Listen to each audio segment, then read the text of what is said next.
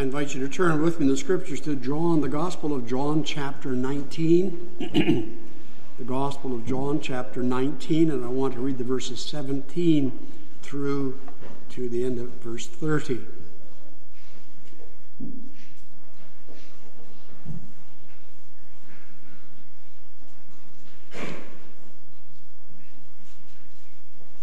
John chapter 9, uh, 19, beginning to read at verse 17, and here we hear God's word as follows.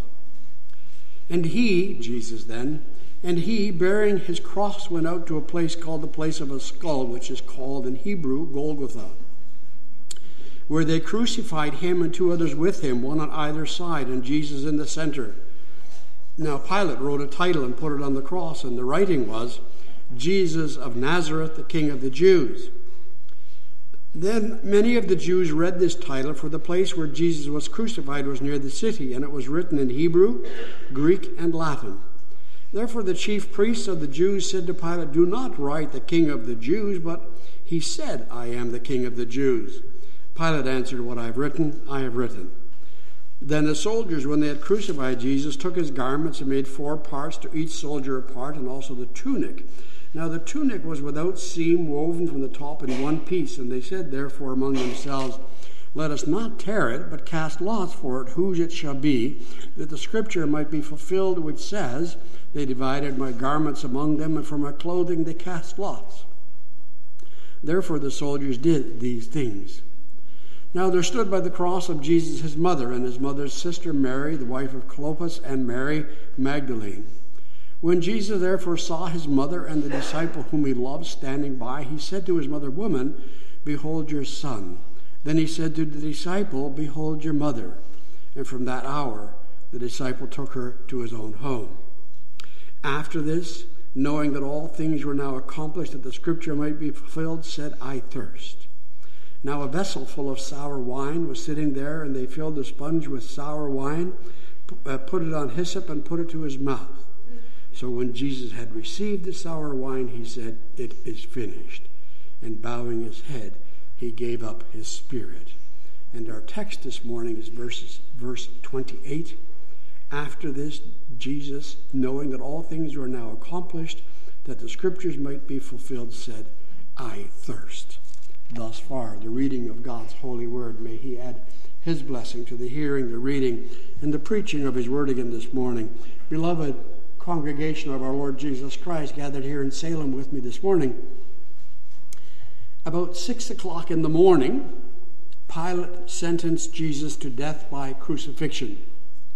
And at the time of our text, nine hours had passed since Jesus had been led out of Pilate's judgment hall. Nine hours of carrying his cross, nine hours of suffering, nine hours of pain, nine hours without a crust of bread or a drop of water. And then from his lips suddenly was heard the words, I thirst. And at first glance, that statement may seem to be the most easily understood of all the words uttered by our Lord from the cross. A superficial reading would cause us to conclude that these same words would probably have been cried out by any man under similar circumstances. These two words seem to be almost a sharp contrast between all of the other words we've heard him utter in his greatest need all of the other sayings of Jesus, which we heard from him while he hung on the cross of Golgotha's hill, all of those sayings, as we have learned, they were deeply impregnated with great scriptural truths and doctrine. But I thirst. What can we say of that? What can we do with that? What must we make of that? And when we heard the prayer of Christ, Father, forgive them, our reaction is that no other man could have uttered these words.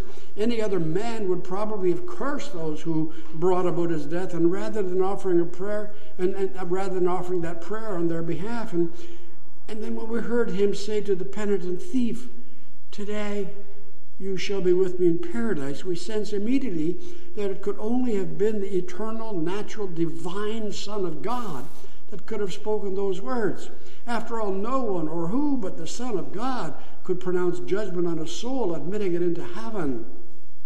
And when we saw him looking down from the cross upon Mary and John and saying, Woman, behold thy son, son, behold thy mother, then we were still amazed at this amazing Christ, that he still exhibits amazing love and concern for his earthly mother, even as he endured the excruciating anguish on the cross. And then we heard his cry, My God, my God, why hast thou forsaken me? And we know that only the sinless Savior could have uttered those words. Only the one who himself was without sin would have the right to question God for his rejection. And all of that we've come to know and understand and has been explained to us. But by contrast, now, these words seem to be so thoroughly human, so simple, so uncomplicated that we hardly feel they need any explanation. In fact, one of the commentaries on my library shelf even suggested that there would not be enough meat in these words to formulate an actual sermon. And I confess that initially that was also my inclination. And indeed, a superficial reading would draw us to simply conclude that, like any other man, under similar circumstances, it would be reasonable that a condemned man suffering as he did would suffer thirst. And without taking into account who and what he was here on the cross, the cry of thirst would seem quite plausible. However, such a humanistic view does not take into account that it was the God man who hung there on that cross. Listen with me to his words earlier I lay down my own life that I may take it up again. No man takes it from me, but I lay it down of myself. I have the power to lay it down and the power to take it up again. And people thought only God could have spoken such words. Who but God has the power and the authority to lay down and take up again his own life? But you see, that's now precisely what poses our problem here in trying to interpret the text. To interpret the words, I thirst. Why would he, the God man, being God, why would he thirst? Even upon that cross, God does not suffer thirst.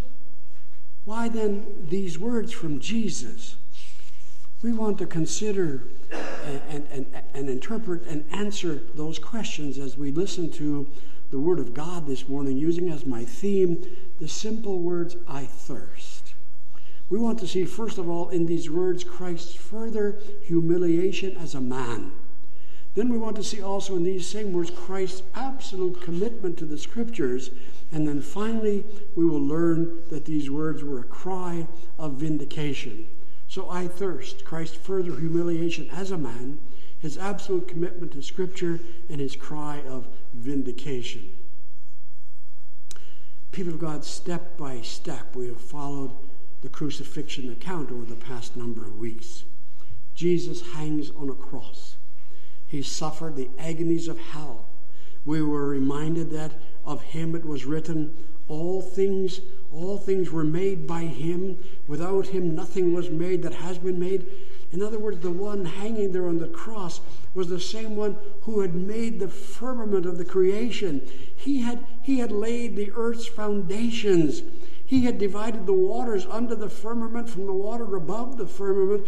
He had the power to create all things. He is the one who gathered all the water together and separated it from the dry land. And later, during his earthly ministry, he turned water into wine. He multiplied five little loaves and two small fishes until it was sufficient to feed 5,000 people and still have 12 baskets of fragments remaining. Does it not seem strange to you then that this man should cry out, I thirst? Nothing was beyond his control. How now must we interpret this incident? And the Apostle Paul begins to answer the question for us when we read in Philippians 2, verse 8. He humbled himself and became obedient unto death, even death on the cross. And once again, we need to see that the Lord Jesus Christ was very God of very God, but he was also very man of very man. While there are many things about the Christ that we cannot understand, much less explain, yet this much must be known and believed by us.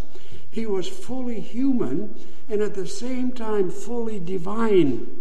And those two natures of Christ were perfectly harmonized into the one person. He was not a divine man, nor was he a humanized God, if I may say it that way. No, when Christ was laid in that manger, he did not cease to be what he was. He was and he remained God, but he became what he was not. He was not a man, he now became a man in that manger. Oh, indeed, when he came on earth to be born as a man, he did strip himself of that former glory that he had with his Father in heaven. But in his incarnation, we read, the Word became, the Word with a capital then, became flesh and dwelled among us. And while here on this earth, the Lord gave full proof of his divinity. There was no doubt that he was who he said he was. He said he was, and he was the Son of God. We read that he spoke with divine wisdom. He acted in divine holiness. He exhibited divine power. He displayed divine love. He read men's minds. He moved men's hearts and he changed men's wills. And all of nature was subjected to his divine authority. A word from him, and diseases fled. Storms were stilled. Crippled were made to leap for joy. The devil fled. The dead were raised to life. Surely this was the Son of God. But at the same time, while being God, he was also fully human. while he lived among us on this earth, his perfect humanity was also clearly given us to see. We read he entered this world as a babe, was wrapped in swaddling clothes. And as a child, we read he increased in wisdom. As a boy, we find him asking questions.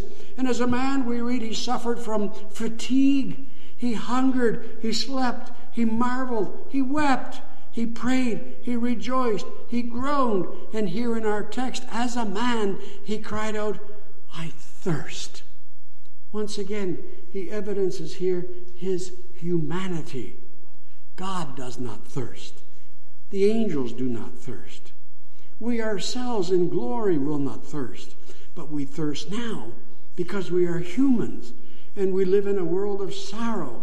Jesus, having taken upon himself flesh and blood from the woman, became like unto us, his brothers, in all things, sin accepted. And therefore we hear him on that cross as a man crying out, I thirst. And people of God, we may rest assured that there is no other reason, either in heaven or on earth, that our Lord should suffer the pangs of thirst, even upon the cross, except that having humbled himself unto death, Jesus, obedient unto death, on that cross, hung there as a man in your place and mine, in your stead and mine. A mere word from his lips, a simple nod of his head, would have brought legions of angels to minister to him. Remember his temptations in the wilderness. Forty days, forty nights he went without food. And when Satan left him, we read, Behold, angels came and ministered to him. For forty days the angels waited in the wings, waiting for him to call. Our Lord was well aware of the proximity of those angels. He was also well aware of his own lordship over nature as God. Did we not hear him say to Peter in the garden that he could pray to the Father and that he would receive more than 12 legions of angels? We begin to see it now. We read, Jesus humbled himself, obedient unto death, even death on the cross. Man had sinned, man must die.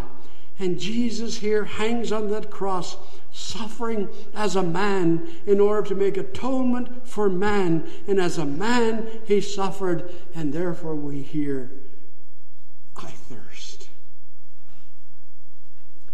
But, but, but having seen that the words of Jesus demonstrate for us that he was obedient as a man, obedient unto the very end, obedient to death on the cross, these words also show us another great truth.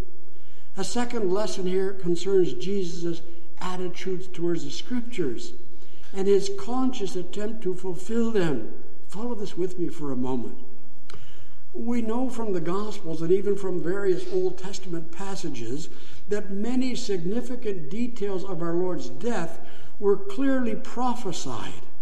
And when those things prophesied centuries earlier actually happened in the way that it was predicted and prophesied, then all of the world must stand in amazement when it is seen that all things happen precisely as the Lord God had determined. Things and events had been that had taken that had been predicted and prophesied hundreds perhaps even thousands of years earlier when they happened as prophesied in scripture would that not be a powerful testimony to the truth the reliability of God's word in fact, would it not authenticate God's word as being God's word? And that's now what is clearly seen here. Jesus, in his last words on the cross, takes one more opportunity to verify Scripture. People understand this with me. Every important detail of this great tragedy of the crucifix, of the crucifixion, had been written down beforehand. For instance, Psalm 41 9. We're told that he would be betrayed by a familiar friend. And centuries later, we saw Judas, one of the twelve, dipping his hand with Jesus at the table. Psalm 31:11 it's predicted that the disciples will all be offended him and will all forsake him. And at Golgotha we see only John and we see him only after he conscience burdened had returned because he along with all the others had run in terror as predicted. In Psalm 35:11 we read that he would be falsely accused and we know the story. We know the story. Pilate finds no fault in him, and yet to appease the jeering crowd, he sentences him to death. Isaiah 53 7, it is predicted that he would be silent before his accusers, and centuries later it is written that though he was accused, whipped, scourged, and beaten, he opened not his mouth. Isaiah 53 12, it is foretold that he would be numbered among the transgressors, and now we have seen him hanging between two common criminals, the transgressors. Psalm 22 16 predicts that he will be crucified, and that now too is a fact of history. Psalm 109 25 predicts that he will be taunted by the spectators. Did we not read? Did we not hear? Hey, if you really are the Messiah, come on down from that cross and prove yourself. Did we not hear them? Leave him alone. Let us see if Elijah will come and save him. Psalm 22 18 foretells that they will gamble for his garments. We have seen, we have since seen the soldiers at the foot of the cross casting lots for his tunic. In Isaiah 53 12, it is predicted that he would offer a prayer for his enemies. We've been privileged to hear that prayer Father, forgive them, for they know not what they do. In Psalm 22 1, it is prophesied that he would be forsaken by the Father.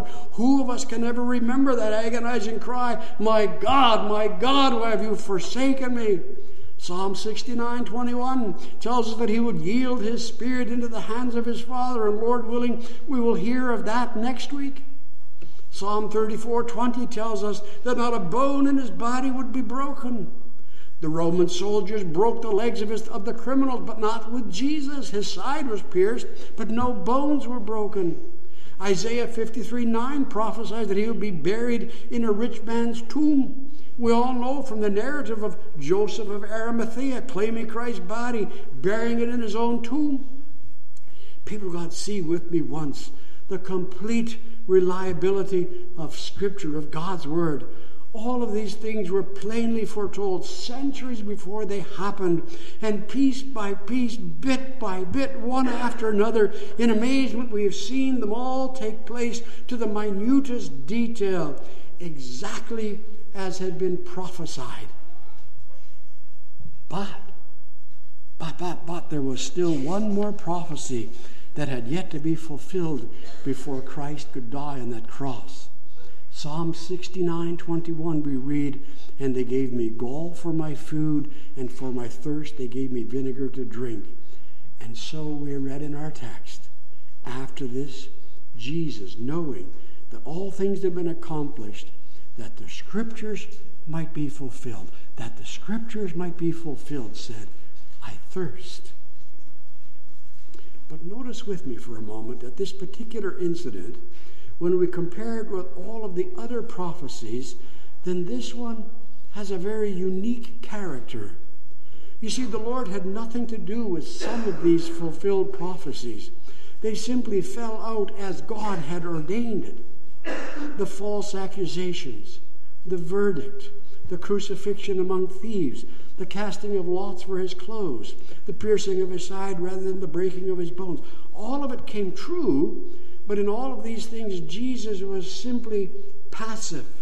He was not an active participant his silence before his judges, his praying for forgiveness, his yielding of his spirit to the Father, in fulfilling those prophecies, Jesus was active. In these incidents, Jesus chose to remain silent, Jesus chose to pray, and Jesus himself determined he would, he would commend the Spirit, his spirit into the hands of God. But but but here now, in the fulfillment of this prophecy, it was different.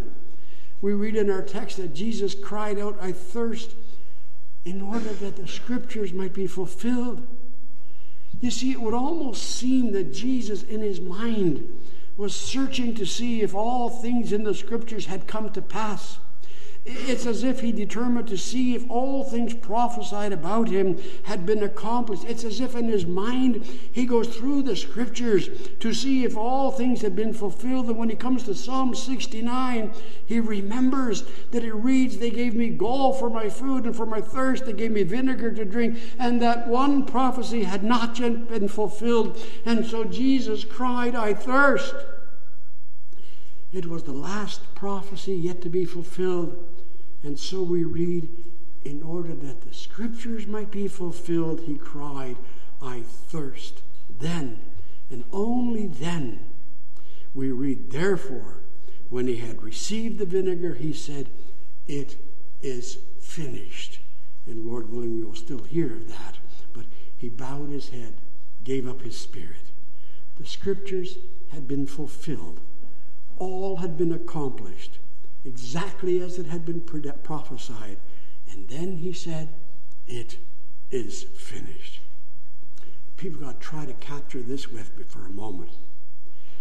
The scriptures teach us that Jesus came to fulfill the law and the prophets. In other words, Jesus had a real concern for the fulfillment of all the biblical predictions about him. His basic motivation here is that the, the truth of all of the Bible shall be revealed.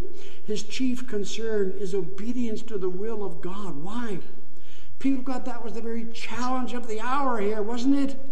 It was the it was the point at issue here between God and the devil. Remember with me now the very charge against him that brought him to the cross centered around his claims about himself. The world denied that he taught and kept the things of God. That's why they crucified him. They said he was an impostor, he was counterfeit. Go back again with me to paradise. God said, If you eat of this tree, you will surely die. But immediately Satan seduces the woman and says, Don't you believe it? That's not what God said. And people got ever since that day in the garden, men and women have joined with Satan to deny the word of God and to find fault with it. And now, here on Golgotha, the word of Christ left no doubt about the truth of God's word. In all of his life, even in his death, the only thing on the mind of Christ was to maintain the will and the word of his Father God. If only one little word of Scripture could be proven to be untrue about him, then all of God's word was held up for ridicule and count as counterfeit, and then the Christ would have been an impostor. God had said through the psalmist that Christ would thirst on the cross. The Bible said he would thirst and to confirm the scripture, to fulfill the prophecy, to authenticate the scriptures and himself. Jesus consciously fulfills the Old Testament prophecy I thirst. There is still one other element that needs to be captured by us here. Jesus himself had earlier taught in the parable of the rich man and the beggar Lazarus that men and women caught up in the judgment of God in hell would cry out for relief, but they would find none. You remember this story. The rich man died, went to hell, and looked up and saw the beggar Lazarus gathered in the bosom of Abraham, suffering the horrible torments of hell. He cries out and pleads that someone might touch his scorched tongue with a drop of water. It is denied him. There was no answer to his cry for relief. Oh, indeed, it was a parable, a figure of speech, if you will. But in hell, men do suffer divine judgment. And part of that judgment is to suffer divine denial. It is then too late. God will no longer hear, for God is not there. And Jesus suffered the torments and the agonies of hell. He had been abandoned by God. He had suffered the hell of God forsakenness. But see with me now.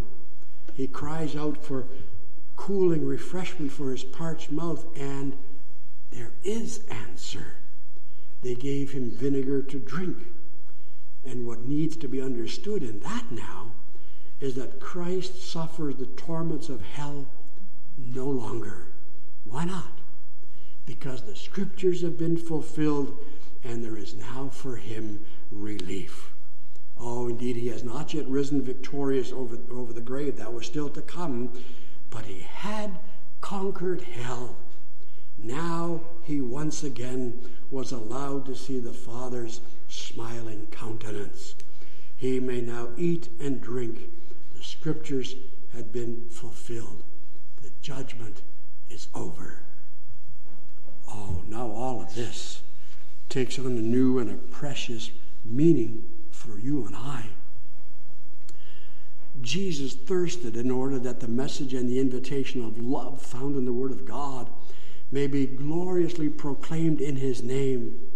He is already perfect as a man, and He's revealed to us as the perfect, complete, and compassionate Savior.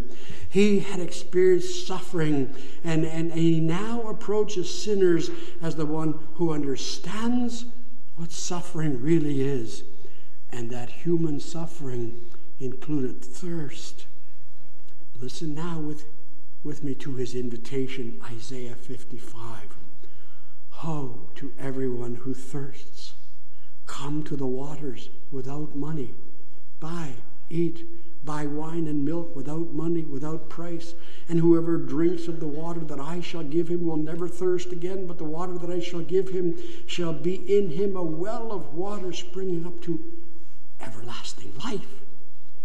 My dear, precious saints of God gathered with me here in Salem this morning, in all of the scriptures, there are only to be found two references to the thirst of Jesus.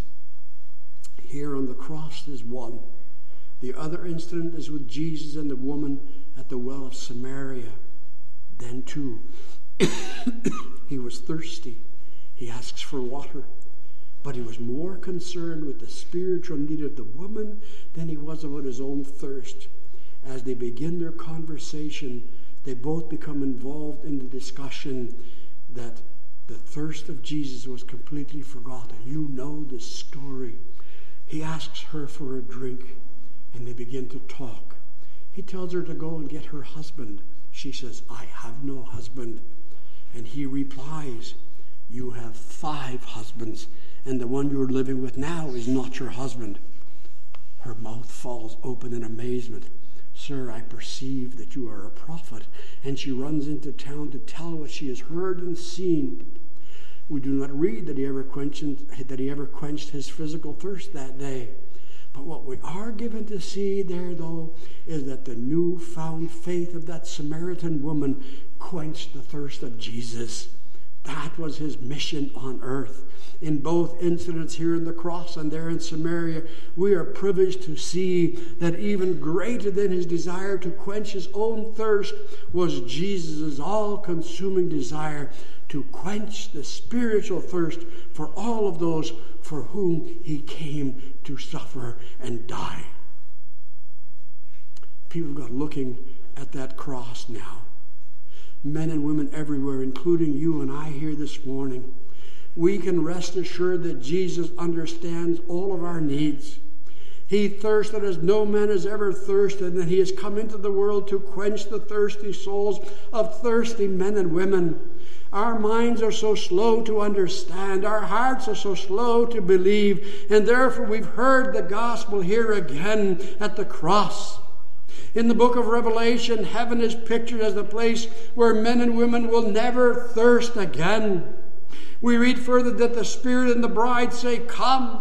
Let him that is thirsty come and drink, and whoever, whosoever will, let him come and take of the water freely. Oh, my dear precious saints of God gathered here in Bowmanville with me this morning, if you remember nothing else of all that God has said to you this morning, remember and believe and take at least this much home with you. Through the cross of the Christ of Golgotha, there was opened for all who would believe on the Lord a fountain of grace, a stream of mercy, a river of salvation, and an ocean of God's love. Why then shall we return to broken cisterns and stagnant waters? To live apart from God is death, but the river of grace flows freely, and all who believe shall be saved, and all who drink of the well of living water shall be eternally refreshed. There shall then be opened within the hearts streams of living waters that will become channels of the Savior's mercy. People of God, in a sense, in a very real sense, Christ still thirsts. He thirsts for the love and the devotion of his people. That's the message of the church. It is the stirring message of God to the church. I recently read of a missionary in New Mexico who had instructed that on his gravestone would be simply inscribed the words, The Savior, the Savior bids you come to him. And that invitation has gone out and is still going out from thousands of faithful pulpits around the world on this very day. And that same gracious invitation has been issued from this pulpit this morning. Through the preaching of the cross, millions and millions, billions have continued to be drawn to that cross.